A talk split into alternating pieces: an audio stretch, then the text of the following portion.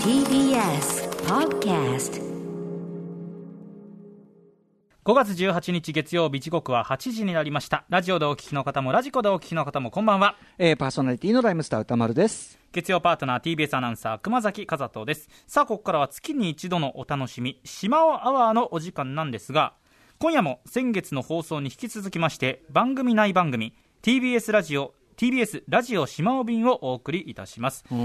アンカーを務めますエッセイストにして漫画家、そして恋愛小説家の島尾真帆さんからちょっと説明がありますよこれ、はい、間もなくね彼女が出される本が恋愛小説なんですよね。スーベニアという本が恋愛小説ということで、そんな島尾真帆さんからですね、スタジオにメッセージが届いておりますので、僭越ながら私が読ませていただきます。今日もだからそのパッケージ部分とは完全にパッコリ分かれているということなんですかね。そういうスタイルになりますね。熊崎君だって島尾さんと絡むのって珍しくない？そうなんです、だからこういう形でだから私多分戸惑うと思いますよ、かなり。いや、はい、僕も分かんないけどね、誰も分かってないからね。そうですね、とりあえずこれ島尾さんから届いた、いただいたメッセージ、読みますね、はい、前回の反省点と改善点。ツッコミ不在。本家ラジオ深夜便に近づこうと BGM なし、スタジオとのやり取りもほとんどない一人喋りの徹底を目指しましたが、結果何を聞かされているのか感が強くなりリスナーを戸惑わせてしまいました。そうなんだよね。私もやっていて何度か気が遠くなったり不安になる瞬間があり、これはやはり歌丸さんとパートナーの方のリアクションが必要だと感じ、今回はお二人のマイクをオンにしてリアクションとともにお届けすることにしました。まあね、でもそこも狙いのうちだったでしょうからね、続いて原稿読みが薄寒い素人丸出しなのに地上波ラジオで特集を持っている現状。原稿読みが真面目にやっているのかふざけているのかが分かりづらい。おなじみの方々は聞き方を心得ている方もいらっしゃるでしょうが、初めて聞く人にとっては全くの理解不能な時間だったのではと思いました。それっぽい喋り、今面白いこと言ってます的な寒さを取り除き、素を心がけ歌丸さんたちのリアクションも受けながらの放送にしようと思います。いやいや、ちょっと自己認識が厳しすぎますよ。だいぶ自己評価厳しいなと。こんな厳しい反省したらできなくなっちゃいますよ、そんなのね。まだあるみたいですよ。まだの。続いて時間が長い。素人なのに地上波ラジオで特集を持っている現状。前回はタラタラとエンディングギリギリまで話しすぎたので、時間を短くして最後にスタジオとのやり取りの時間を設けます。以上ですといただきました。なんかそのメッセージって何かなと思ったら、要するに前回のラジオしまお便の反省だったわけですね、それを踏まえて、今日の放送どうなるのか、これね、島尾さんはああ見えてね、毎回ね、すごいキテレツな特集をやるじゃないですか、やった後に結構ね真面目に反省してるんですよ、で俺たち的にはっていう今みたいなその反省があったら、でも今回できるのかっていうところもね、まず気になりますよね。だから今回は、だから前回は本当にカンパケスタイルで、島尾さんがラジオしまお便始まったらもう俺たちの声一切入らない状態だったんですけど、今日は僕たちの声もうっすら入る、リアクションが入つということに、ただやっぱりそのラジオしまお便ね、やっぱラジオ深夜便の体ですから、やっぱり一人しゃべりベースであるから、ちょっと熊崎君我々もリアクションは取るけども、やっぱね、やっぱ島尾さんの基本的にはやっぱ島尾さんのトークを中心にお届けしたい、進行をね邪魔しない範囲のね、ただ思わずこうなってしまうこともあるかもしれません、そこはだから島尾さんどうやってさばいてくれるのかというかね。そうですね。大丈夫、じゃあ行きましょうかそれではお知らせの後ですね。ズームの向こうでなんかめちゃめちゃ挙動不審な暗い部屋の中で始まりますよ。暗い部屋の中でなんかめちゃめちゃ挙動不審な人物が飲んで手を振っている島尾さんがいらっしゃいますがね。こんなに挙動不審な部屋の中にいる人物は地獄の黙示録オープニングのもうマーティンシンぐらいの感じですけど大丈夫なんですかね。大丈夫なんですかね。じゃあそれではお知らせの後ですね、あなたのコロナ疲れにそっと寄り添うマスクのようなひととき、ラジオしまお便新緑の5月号、どうぞお楽しみください。5月18日月曜日、時刻は8時6分です。 TBS ラジオ AM954 FM905、そしてラジコ、ラジコプレミアムで全国にお届けする TBS ラジオしまお便新緑の5月号。アンカーはエッセイストで漫画家、恋愛小説家の島尾真帆です伊調のしまおアワーでしたら、赤坂にあります TBS ラジオのスタジオから歌丸さん、そしてパートナーの方とお送りするのですが、ご存知の通り新型コロナウイルス感染拡大防止のため今夜も前回に引き続き私の自宅からラジオしまお便をお届けします。それではラジオしまお便新緑の5月号番組内容のご紹介です。私の近況。半袖でも十分に外出できる陽気になった今日この頃、相変わらずステイホームとソーシャルディスタンスな毎日ですが、皆さんいかがお過ごしでしょうか。コーナーで詳しく私の近況をお伝えしようと思います。一曲お届けした後は新コーナーです。先月の島尾便のコーナー、あの人からの手紙でお手紙をご紹介させていただいた息子の通う保育園のママ友ピエール藤巻さんリスナーの方々から大変反響があり、再び登場です。セックスには言葉に出せないいろいろなモヤモヤを溶かす作用がある。そんな70代助産師さんからの学びを私たちに与えてくださったピエール藤巻さん、今回は性の伝道師としてメッセージをいただきました。題してピエール藤巻のセックスイズマーベラス、こちらですね、予想以上に大変刺激的な内容になってしまいましたので、15歳以下の方はどうぞこの時間は TBS テレビの世界衝撃映像100連発命を救え感動奇跡の瞬間スペシャルをご覧ください。今ピエール藤巻さんからすごい LINE が来ましたピエール藤巻のセックスイズマーベラス、今回のテーマですが、神秘のベールに包まれた女性器バギナです。何言ってんだよ。8時30分頃からはお便りのコーナー、リモート出演中の歌丸さん、スタジオにいる熊崎和人アナウンサーに皆様から寄せられたお手紙を読んでいただきます。よろしくお願いします、熊さん。よろしくお願いします。熊さん、熊さん、お久しぶりです。ご無沙汰しております。すみません、よろしくお願いします。そして最後は私からお知らせのコーナーです。新刊スーベニア、そして、参加したドネーション人のご紹介もいたします。素晴らしい本でしたね。今夜はスタジオのマイクがオンになっています。歌丸さん、熊崎アナウンサーとお話しする場面もちょこちょこあるかもしれません、はい、それでは TBS ラジオしまお便TBS ラジオしまお便8時50分までの短い間ですが、どうぞ最後までお付き合いください。さて、私の近況ですけども反省は生かされてますかね、この反省は生かされてますかね。何をもって正解とするかは、これはもう未知の領域ですからもうかまず言ってください。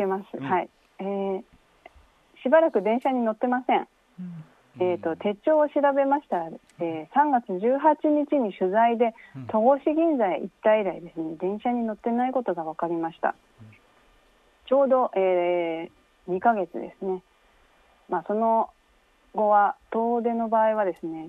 電動自転車を使ってあちこち走り回ったりとか、あとはもう打ち合わせや取材はもうすべて4月後半ぐらいからですかね、もうリモートになって、今まで原稿書きで通っていたです図書館もですね、もうとっくに閉館になってしまいまして、仕事はもっぱら自宅でしています。戸越銀座といえばですね、先月の島尾便で、ご登場いただいた、宮崎智さん、宮崎智さんが以前戸越銀座に、お住まいだったんですけれども、宮崎智さんがこの間、LINE をやり取りをしていた時にですね、隅田隆平のハマグリ門外の変というのに岡口喜一さん、白ブリーフ判事で有名な岡口圭司さんがゲストで出られた回が大変面白かったとおっしゃっていまして、で早速聞いてみたところですね、今話題の検察庁法改正案の解説の合間にですね、ご自身のインスタグラムにも触れていらっしゃいました。私インスタグラムは大変興味がありまして、やっぱ探偵してますもんね、はい、インスタグラム探偵でありますので、早速フォローしました。岡口さんのインスタグラム、私的にはですね、5月10日の仙台のジムに行かれた時のジムが再開してですね、仙台のジムに行かれた時の写真がとてもいいねっていう感じでいいねを押させていただきましたちなみにですね、そういえば先月の島尾便でネギを植えて育てていると、はい、ネギはすっかり苗えてしまってですね、今日捨ててしまったんですけども、今は工藤静香さんのインスタに触発されて、人参のヘタの切れ端を水につけて葉っぱの成長を楽しんでおります。そんなことはできるんだ、はい、工藤静香さんはですね、人参のヘタだけではなくて大根のヘタですとか、あとさつまいもなどをね育てていらっしゃいまして、はい、お料理もとっても美味しそうなんですけども、本当だ、今写真見てる、インスタグラムの写真見てますが、今工藤静香さんのインスタといえばですね、木村拓哉さんのインスタグラムをスタートしました、コメントに必ず鍵括弧をつけているのがすごく気になります。こうなんていうんですかね、言ってますよっていう感じなんですかね確かに独特の、そうですよね、独特の文体です。岡口さんに話を戻しますとですね、岡口さんは昨日フォローしたんですけども、その岡口判事の1日前にフォローしたインスタグラムがですね、バネッサ・パラディです私は本当に高校の頃にバネッサ・パラディに憧れていまして、やりましたもんね、はい、当時はセルジュ・ゲンズブールトリビュートの CD なんかも買ったりとかして、はい、フランスにかぶれてたんですけども、そういうのがね流行ってましたもんね、フレンチ、ね、ジェーン・バーキンとかシャルロットよりもですね、私はバネッサ・パラディ派でした、レニー・クラビッツも好きだったので、そうですよね、はい、レニー・クラビッツのプロデュースのバネッサ・パラディの Be My Baby はもう本当に何度も聴きました。ということでですね、岡口判事の前にフォローしたバネッサ・パラディの Be My Baby アルバム Be My Baby よりはい、Be My Baby をお送りしようと思うんですけども、ただかけるだけではあれなので、私の島尾真帆バージョンというものがありますので歌ってるんですか？はい、Be My Baby 島尾真帆カラオケバージョンをここでお聴きいただきたいと思います。バネッサ・パラディではないですよね。どうぞ。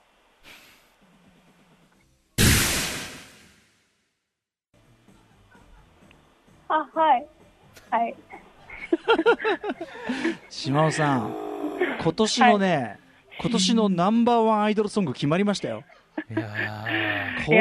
これね、多分吉田剛さんとか今もだえ狂ってると思いますよ。いやね、いやこんなにひどいと思わなかったいや途中でオーライオーライって言ったけど全然オーライじゃなくていやでもね、これをフルサイズで歌い切る胆力ですよね、これでもね、10年ぐらい15年ぐらい前ですかね、歌ったのは録音があったんですか？そうなんです。なんで撮ったんですか？ガールフレンドっていうエッセイ、その前だな、特にないですね。なんだよ今なんか出版記念みたいなこと言いかけて結局違うの？いや違いました。カラオケはとにかく録音するのが流行った時期があったんです。ウィークエンドシャッフル時代もカラオケ特集やろうっつってましたもんね、よくね、うん、カラオケをその時代だ、録音できる機械が置いてある CD に焼けるのがありまして、とにかくそれでいろんな友達の CD を焼いて聞く、家で聴くっていう、いいじゃん、うん、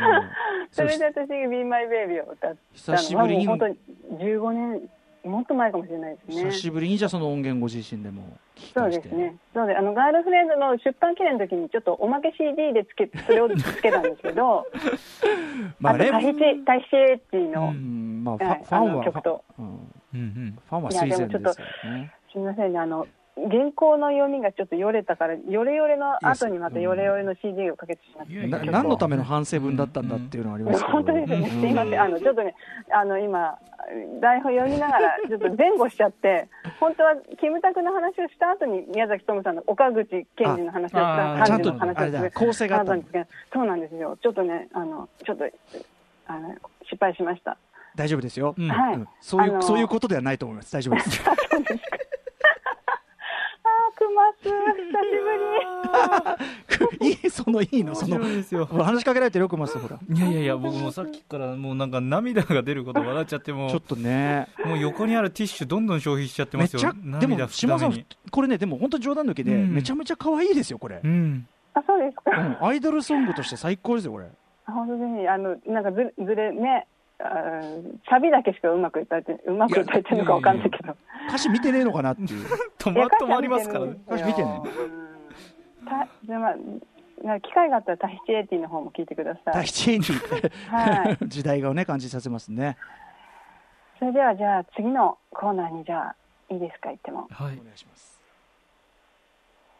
新コーナー、ピエール藤巻のセックスイズマーベラス。もうさ、もう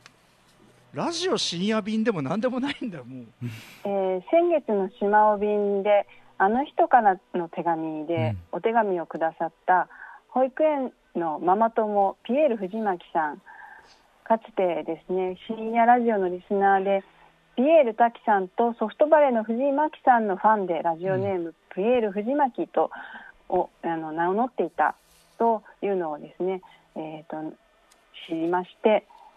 前回はお手紙をお願いしたんですけども、これがなかなかの反響がありまして、すごかったですね、確かに、はい、今回はですね性の伝道師としてメッセージをいただきました、はい、オープニングでもご紹介しましたけども、15歳以下の方はどうぞ TBS テレビ世界衝撃映像100連発命を救え、感動奇跡の瞬間スペシャル、こちらをご覧ください。千原ジュニアさんとが司会で出てらっしゃいますので、うん、それではジャン・ジャック・ベネックス監督、映画ディーバサントラより、ね、ラ・ウォーリーに乗せて、これはピエール藤巻さんの、大変お気に入りの映画だそうです。あ、そうなんですか、ディーバが好きなんですね、はい、もう何度もご覧になってるそうなんですけども、ここでピエール藤巻さんからいただいたメッセージをご紹介いたします。ピエール藤巻のセックスイズマーベラス。皆さんこんばんは、ピエール藤巻です。今日から私がセックスを題材にしたあれこれをご紹介いたします。今日のテーマは神秘のベールに包まれた女性器、バギナです。バギナ、インドの有名な性の経典では崇拝に値する神秘的な地帯、宇宙の神秘の象徴と紹介されるなど、古くから世界各地で信仰の対象として崇められてきました。今日はそんなバギナについて、私の体験を交え、アトロクリスナーの皆様にお伝えしようと思います。以前世界で一番アダルトビデオを見ていると自負する殿方と、セックスについて持論を互いに披露していた時のことです。彼が突然こんなことを口にしました。僕はね、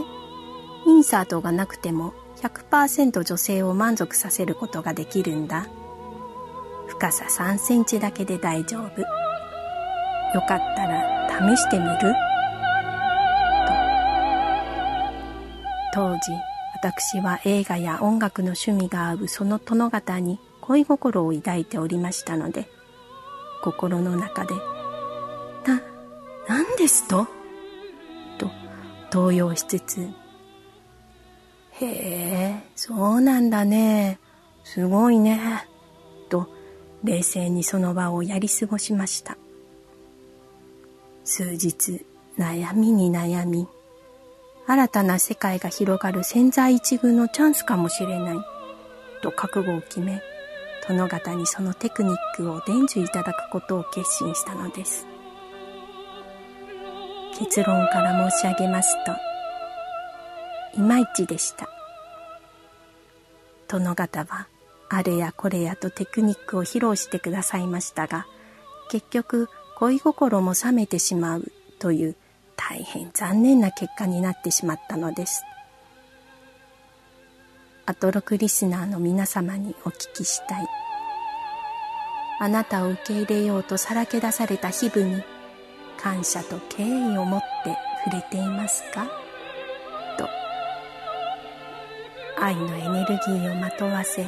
神経を研ぎ澄ませながら、思い込みも自信も不安も一旦捨て、愛する人のバギナのパーソナリティと向き合っていますか、と。皆様のセックスが愛と快楽にあふれた感動的で素晴らしいものとなりますように。セックス is marvelous by ピエール藤巻。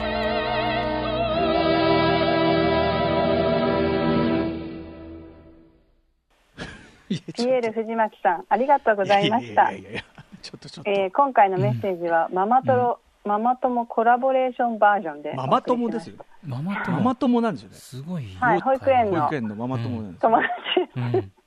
あの途中で喋ってたのが藤巻さんですか。はい、あ、そうです。あのと藤巻さんにスペシャルゲスト、なんかピエール藤巻語り口とかがね、なんか本当のナレーター大変役者でいらっしゃいましたね。なんかあのすごい。いい話、本当に NHK とかでやってるなんかいい話、ね、人生経験豊かな方の感じみたいなのするんですけど、言ってることがあの、この番組僕母も聞いてるんですよ、ね、あのお母様はどうぞ TBS テレビ の世界衝撃100連発を。そうだね、はい、お母さんちょっとじゃあ変えてテレビね。いやでもあの言ってることはね、頭でっかちは良くないよという割と普通のことかもしれないですけども、確かにね、そういうあの体現相互するやつってのはそもそもその時点でね、何かしらねちょっとね、なんかリスペクトがないですよね。でも世界で一番アダルトビデオを見ていると自負する殿方という方がどんな人なのか、それがダメなんじゃないですか。それが原因じゃないですか。そうなんですよ。しかもそれを 100% 満足する、それを踏まえて 100% 満足させるという吹聴するこの人に、なぜピエール藤巻さんが惹かれたのかね。そもそもね、そうですよ。惹かれていたにはしてはですね、新たな世界が広がる千載一遇のチャンスといって、セックスメイン、お付き合いではなくセックスメインで考えて、完全に体が目当てですね、これはね。ちょっと引っかかりましたけども。あとあの神秘のベールに包まれた女性器バギナっておかしいですよね。あのワードがその呼び方はそれそのものですし。まあ、神秘のっていうか、そうですね、隠れてはいますけど、それは。まあ、そうですね。でも、藤巻さんのね、旦那様も私はよく存じ上げておりまして。ちょっと待って、いいのこれ。旦那様じゃない方ですよね。そうだよね、この殿方は。まあ、でも、ずいぶん昔のお話らしいので。なるほどね。あ、そうですか。はい。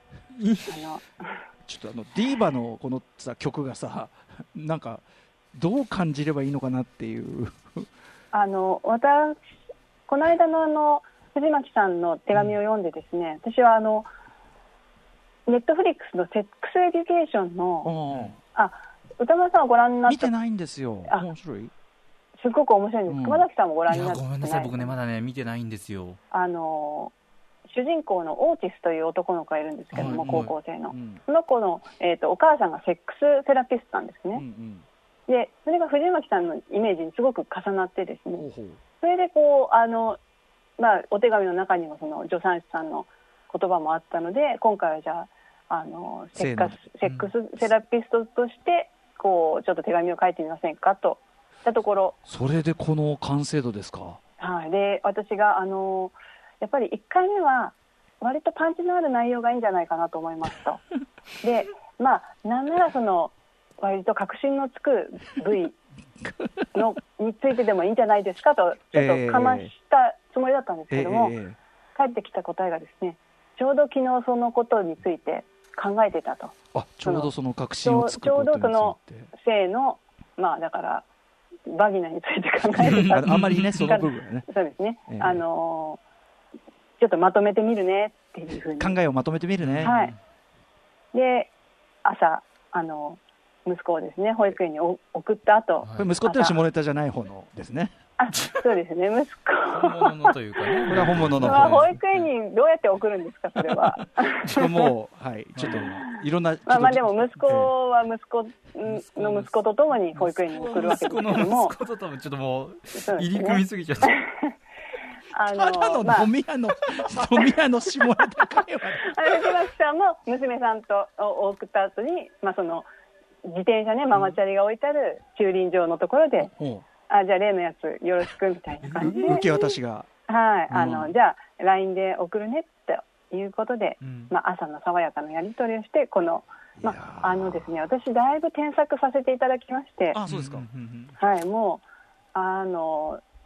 うここでは読めないような大変な確信をつきすぎてた、ちょっとね、もっとすごかったんですね、はい、もっとそのとあれでしょうね、実際の場面がもうちょっと、私が少しインサートとかですね、皮膚とかちょっとなるほどね、柔らかく表現で直させていただきました。インサートってなかなかだなと思いましたけど、なるほど、そういうことだったんですね。はい、セックスエデュケーション、私結構日本版だったら誰がいいかなってよく考えてるんですけども、メイブというですね、すごく勉強ができるけどちょっとまあ複雑な家庭環境で、不良というかですね、ちょっとこう退学させられちゃうような女の子がいるんですけども、はい、その子はね、宇垣さん日本版結構いいんじゃないかなっていう。宇垣美里さんか後藤真希さんのすごくイメージがありますまあそのまあなんていうかな、その攻撃的美人と言いましょうかね、そういうところはそうですね、ちょっとキリッとしていて、でもこう知的な部分をこう勉強ができて、でも勉強できることもこうひけらかさないというか、むしろ隠してるというかね、優秀さみたいな、なるほどね、こっちもそういうのね、なるほどね、かっこいい感じがして、ちょっとね、宇垣さんを見るとちょっとその名簿を思い出すんですね。ちょっとセックスエデュケーションね、ネットフリックス、はい、私とですね、2代目島尾真帆さん、はい、2代目と私の一押しドラマですので、ピエール藤巻さんもですね、最近私のおすすめで見てくださってるそうなので、なるほど、ぜひ皆様も。わかりました。ちなみにピエール藤巻さんの藤巻は、藤巻さんの藤の字に巻き寿司の巻だったんですけども、先月の島尾便の放送で、藤巻さんが聞いていただいてですね、CM で藤巻亮太さんとかぶっていて申し訳ないということで、フェスのね宣伝されてますから、はい、ピエール藤巻の藤巻はカタカナに改名するそうです。藤巻亮太さん気を使って、藤巻さんに、はい、藤巻カタカナでピエール藤巻さん、まあ、気を使うとこは他にあるんじゃないかって気はしますけども、そうですね、読めば同じですからね、ラジオだと同じですね、音的にはね。それではお便りのコーナーに参りましょう。はい、歌丸さん、桑崎さんお願いします。じゃあメールがね、来てる。メール読みますね。はい。ラナッシーさんからいただきました。ラジオ島尾便初めて聞かせていただきました。この時間だからそんなに過激ではないだろうと思っていましたが、冒頭のメニュー紹介から想像を大きく超える下ネタが来て驚いています。初めて聞きましたが、とても面白いです。これからも聞くのを楽しみにしていますと。ありがとうございます。よかったですね、届きました。はい、あ、そんなもんですか。他にもどんどんいっちゃいましょうかね。はい、シナモン亭焼きかぼちゃさんからですね。前回の反省から始まった今月の島はどれだけ良くなっているのだろうと聞き始めたらかつてのカラオケ音源にもう腰が抜け、都内が緊急事態宣言が出ていることを忘れてしまいそうなほど元気が出てきました。この後も楽しみにしています。ね、ありがとうございます、はい、好評ですよ。にゃおにゃおさんからもいただきました。バネッサ・パラディの Be My Baby ですが、島尾さんが歌うメロディーが正しく間違っているため、本来のメドリーを同時に歌うと島尾さんとハモれる仕様になっていたのは意図的でしょうか。月刊島尾はとても怖いですといただきました。そうか、バネッサ・パラディとちゃんとこうねコーラスになるようになってたんですね。そうか、あえて意図してやってくださったと。そうですね、うんもう15年前のことですけど、はい、まあ、それをチェックせずに出すあたりがやっぱ胆力ですよね、うん、もう全く聞き返すことなく、お渡ししてしまったので今日 7,8 年ぶりに聞きました。ノーチェックね、ここまでノーチェックな音源が流れる番組っていうのもね、そうそうないと思いますんでね、うん、はい、藤巻さんの手紙、メッセージはだいぶチェックしたんですけど、まあ、チェックしてもあれですからね、うん、だいぶもうラジオ深夜便感はないですよ。あ、そうですか。ラジオ深夜便では絶対にありませんよこれ。あ、そうです。バギナっていう絶対言わないですよ、ね、ちょっとそういう演出俺が言ったみたいじゃないかなんか玉さんの発言みたいだ俺が言い出したみたいになってるじゃねえかよ、うん、さてじゃあ、はい、お知らせのコーナーをに行きたいと思います。文藝春秋より初の長編小説スーベニアの刊行がいよいよ今週金曜日に迫りました。税込み1760円です。表紙はジムオルークさんのユリイカやのアートワークや漫画豆おやじでおなじみの漫画家友沢みみおさん、そしてアーティスト小田尾さんによる親子ユニットとろろ園のお二人に担当していただいています。歌丸さんには先週お渡ししましたけども、拝読しましたよ。あ、読んだんだ。読んじゃいましたよ島尾さん、これはやばいですねやばいかな、やばいかなっていうか、ね、わかんない、もちろん小説ですからね、フィクションなんですけど、うん、でもすごくこう、まあ、詩小説的なという読み方でいいんですかこれは。いや、詩小説と言ってしまうにはちょっとやっぱりいろいろ創作はね、まあ、もちろんそのいろんなキャラクターはね、ありますからね、うんうん、こうなったらいいなとか、うん、こうなったら嫌だなとか、そういうことを、まあ、自分がそのモチーフであることには変わりないんですけども、うん、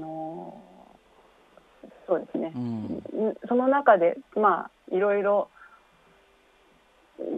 脱線させてというか、うん、そういう感じで、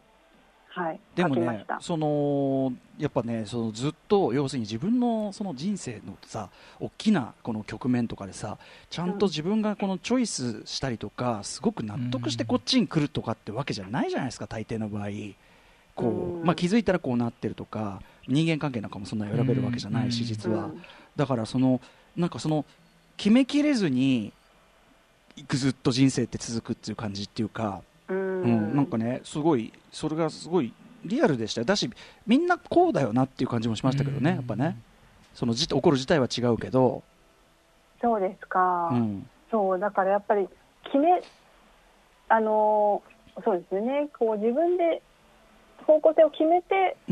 いってる人として、うん、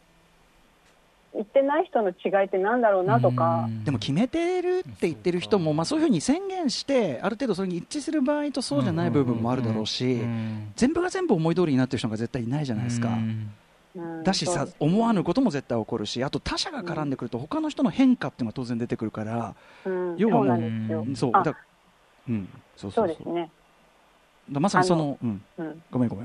いや、歌丸さんどうお願いします。あ、だからまさにそういうそのいろんな人の変化も含めて、なんかこうなんちゅうの漂うように生きてるなっていうかって言って、すごくこの感じってすごいリアルでしたね。そこはね、みんなこうかなって感じはしましたけどね。全然もちろん立場違うんだけど。で、そうですね、まあ、ちょっとこう自分で書くときに参考にしたのは、やっぱりこう周りの人も自分の鏡のようになってるというか、まあ、それはその自分が相手に自分を映してこう捉えてるっていうんですかね。そのやっぱり友達の幸せとか、まあ、他人の幸せとかが自分のそのメンタルとか状況によって映り方が違うじゃないですか、うん、同じ、ね、人でも、うん、そのある時は好ましく見えた部分が、うん、全く同じ部分が、まあ、すごい嫌に見えたりとか。そうですね。で、ね、あの人がすごく嫌だったりなんかこうイライラしてしまうのは、うん、自分が今自分が幸せじゃないからじゃないかとか、うん、自分が今満足してないからじゃないからとか、うん、そういうことを感じることが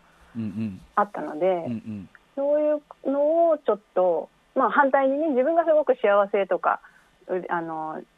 ィションがいい時だと、うんまあ、寛容になれたり、うん、あとなんかこう、まあ、余計なことに手を出す余裕もあったりとか、うんうんまあ、そういうのをちょっと書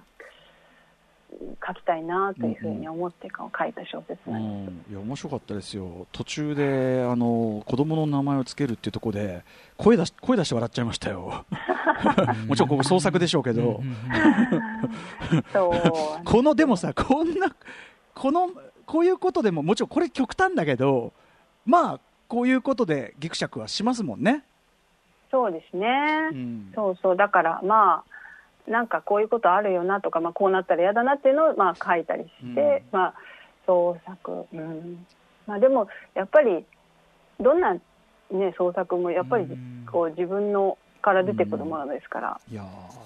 だからあれですよいつも島尾さんの本読むと感心する、うん、俺はこんなに思っていないっていうねだからそう本当にこう細やかに見てるよなってね、うん、思いますよ。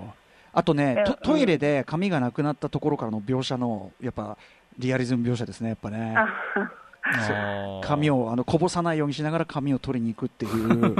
雫を垂らさない、はい、このくだりはもう完全に真骨頂だなっていう。 ありがとうございます、そんなとこまで読んでいただいて、もうちょっとね読み込みますけどね。あ、そうです、まあでもなんかね私のこう近しい人はね、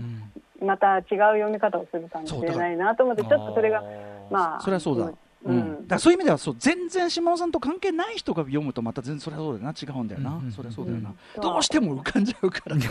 そうですよね、うん、そうでもそこも込みですごいスリリング味もあって面白かったですよ最高に。ありがとうございます。歌丸さんに感想をいただきましたスーベニア戻った、はい、今週22日に発売です。そしてですねもう一つお知らせがあります、はいデザイナーの宮崎貴沙さん、恋を発行するイーピャオさん、とんかつ DJ あげ太郎でおなじみ漫画家の小山裕次郎さんが共同企画人となって新型コロナウイルスの感染拡大により営業制限がかけられている書店を支援する人ドネーション人最近の好物100人2020春に参加しました。さまざまな分野の方がコロナ後にハマった食べ物を紹介しているというもので、これは明日のカルチャートークに、うん、あ紹介するんですね、はい、紹介されるそうですので、はいはい詳しい内容は明日、はい聞いていただきたいんですけども、うん、これは私このラジオで紹介するにあたってですね、うん、この、ドネーション人について調べて書いたら、自分が失敗していることに気づきまして。失敗していること、うんはいうん、コロナ後にハマった食べ物を紹介って書いてあったんですけど、全然関係なく昔からハマって食べ物を紹介してしまいまして。あれですねテストの問題文をよく読まないタイプですねそうなんです、うん、すいません、うん、そこで今コロナ後にハマってる食べ物をここで紹介しようと、うんうん、変わってねドネーション人の代わりにね、はい、梅原さんにね、はい、ボーナストラックすみませんでしたドネーションの人の方々コロナ前からハマってる食べ物を書いてしまいました。ですね、コロナ後にハマってるのはですね、うん、食べ物っていうか飲み物なんですけど、豆乳飲料でしてね豆乳全般ってことですか。豆乳飲料の、ソヤファームの深入りきなこ豆乳と丸三のほうじ茶豆乳飲料これを毎日のように飲んでいます。以前興味あるで、はい飲み物のこだわりについてちょっと熊崎さんと共感し合った私は記憶があって、はいはい、さっきもなんかカルチ、ねはい、カルピス牛乳ホワイトレベル、はいうん、あれ系好きなんですよね。あれ系僕はもう、はい、乳系が乳系ですね。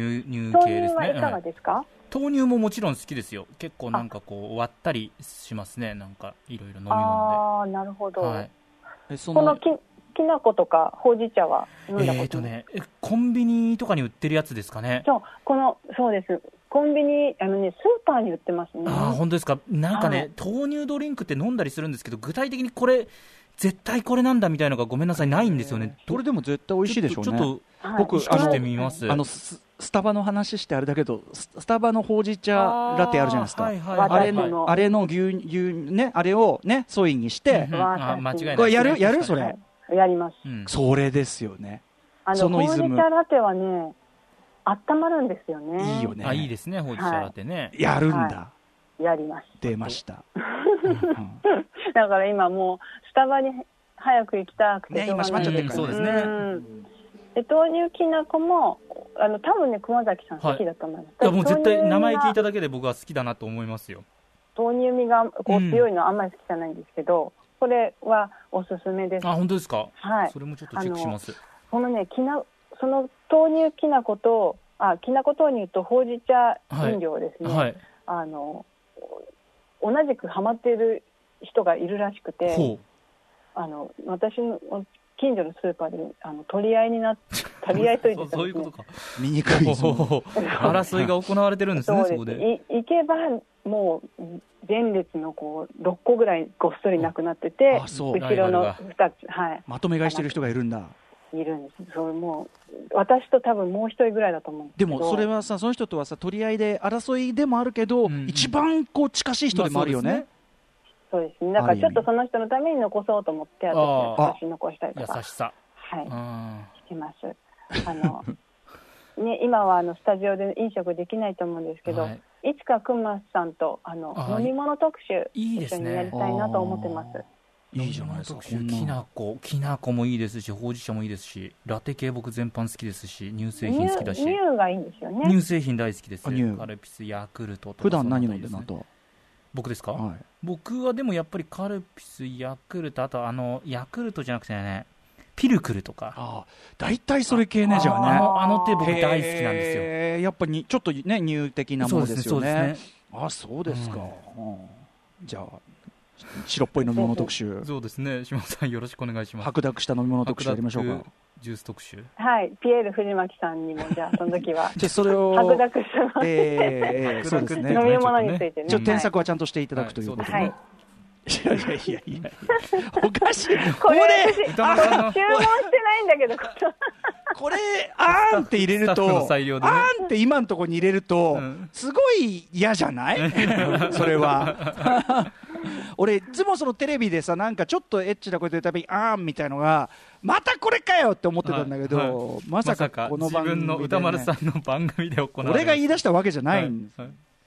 です、さてそろそろじゃあメールいきましょうか。メールがね、ラジオ島尾便新緑の5月号でしたが、スタジオにはたくさんのメールお寄せいただいております。ありがとうございます。私からご紹介させていただきます。さとしさんです。先ほど島尾さんがリスナーが何を聞かされているか感が強くなったと話されていましたが、大丈夫です。いつも月刊島尾アワー自体が何を聞かされているんだろうと思うこともよくあるので、だから嫌ではありませんし、あまり気にしなくて良いと思います。むしろそれが島尾さんの個性になっていていいと思いますよ。他にもですね、兄さんからいただきました。島尾は最高すぎます。神秘的なワードの数々、反省してもやっぱり島尾さんは島尾さんですね。かっこ感動。大分県別府市にも島尾さんの異次元の癒し、しっかりと届いています。野暮天な連中さんです。ラジオ島尾便、真面目な反省が振りになって破壊力抜群でした。ピエール藤巻さんのコーナー、最初はびっくりしましたが、あれだけ素晴らしい語り口で言われると、意外とストレートに神秘のベールに包まれたについて、あれこれ出ないのかな、について知識も深まりました。逆に15歳以下の方にも保健教育の授業で聞かせてもいいのではと思いました。確かにね。ピエール藤巻さんもレギュラー化お願いします。それから最後のメールですね。NSTRD さんからです。春は思ったより短く、もうすぐ夏がやってきそうな今日この頃。島尾様は最近、新型コロナウイルスの影響による緊急事態宣言の状況下、どのようにお過ごしでしょうか。私は最近家の掃除をしていたのですが、昔の雑誌である週刊アスキーが出てきました。そこにはリリー・フランキーさんがアイドル評論家として雑誌に載っていて、現在は役者として活躍するリリーさんですが、人には歴史があるのだなと思ったのでした。島尾さんは掃除した時に懐かしいものを見つけることがありますか？ありましたらそれはどんなものを見つけたのでしょうか、というですね、質問形式のメールですね。最後はいかがでしょう、島尾さん。そうですね、やっぱりもう昔着てた T シャツとかがベッドの下から出てきたりとかしますね。何年動かしてないんだってね、遺跡からこう出てくるわけだ。そうですね、うん、島尾さんのところの雑誌なんかもいっぱいあるんでしょ。だってそんな。そうですね、あ今エンディングテーマがねマジで、うん、いやいやもうこれ集中できないちょっとそうだね、気がついちゃうかもしれない。今日のラジオ週刊便いかがでしたでしょうか。締めに入りますか。はい、はい、また来月どんな形になるか分かりませんけども、お聞きいただければと思います。でもどういうのがいいですかね。普通にさ、でもさ、これ普通にラジオやってるとも言えますけどね、うん、ある意味ね。だって近況報告してで、島尾さんの、ね、新刊の話は、普通に真面目にしました。ちょっとストーリーとかの説明全然するの忘れてたけど、ね、ね、若いじゃないか、30代の、ね、女性カメラマンかがフラフラした女の話、ね、フラっつうか、まあ、うん、まあなんかこれって付き合ってんのかなみたいなのも含むね、うん、あれみたいなのをやるうちにみたいなことですよね。改めて島尾さんのですね、初の本格恋愛小説スーベニア、今週の金曜日22日ですね、文藝春秋社より税込み1760円で発売されます。逆にこのぐらいフラフラしてない人じゃないという方が俺は不安を誘いますね。そんなに計画立て切ってそれ通りにやってるっていうのは、うん、なんかでも結構やっぱり、まあでも他人だからそういう風に見えるんですよね。そうだよ、絶対そうだよ。その内側は全然もうその外見とは違いますよ、きっと。まあでもいいですか、ありがとうございます。終われてじゃあこれはね、またスーベニア感想戦はね、またちょっと次回、ね、22日にも金曜日に出ますので。あ、そうか、はい、よろしくお願いします。お願いします、はい、島さんいかがでしたか、今日は。いや、ちょっと最初よれちゃったのがね、失敗でしたね。最初はどうとかそういう問題じゃないと思う。いや、最初ちょっといろいろちゃんとカチッと決めて、でこのよれよれバネッサ・パラディがかかるっていうのが理想だったんですけど、ね、最初もグラングランして、その後また足場のない歌を聞かせてしまって皆さんには申し訳なかったですね。いや、でもこれは燃えじゃくりですよ、うん、はい、ということでありがとうございました。今夜の特集コーナー TBS ラジオ島尾便新緑の5月号をお送りしました。島尾さん、また次回、まあ、何反省会しようね。うん、そうだね。Alright そっちそこ、うん、歌の方ですか。明日のこの時間は第6回日本翻訳大賞結果発表ほやほや記念、日本を代表する翻訳家たちにコーナーを織り交ぜていろいろ聞いてみる特集です。